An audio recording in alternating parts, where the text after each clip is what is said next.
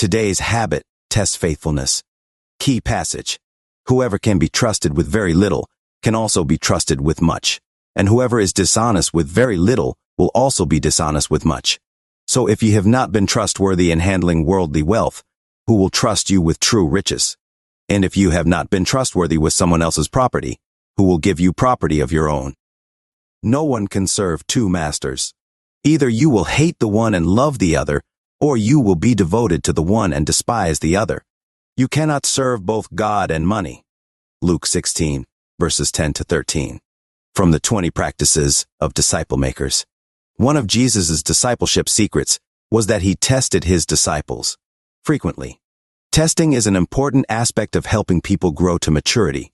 When a sports coach is unsure about a player, he tests them against certain opposition or in a different position when an army officer wants to know which troops to trust, he puts them through their paces, testing their mettle. If we are to grow disciples to maturity in Christ, we must be prepared to test them. Luke 16 shows us four aspects of faithfulness to be tested in people. Small things allow people's hearts to be revealed in insignificant tasks.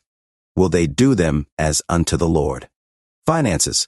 Can a disciple steward wealth accurately? Others' possessions. How will they treat things that don't belong to them? For example, you can see a person's heart by how they drive a hired car. Servanthood. Ask disciples to serve in various capacities. Don't protect them from serving, but give them plenty of opportunities and what their responses are. Faithfulness shows up in how we respond to the things that life throws our way. Be sure you are close enough to see the responses in those you are discipling.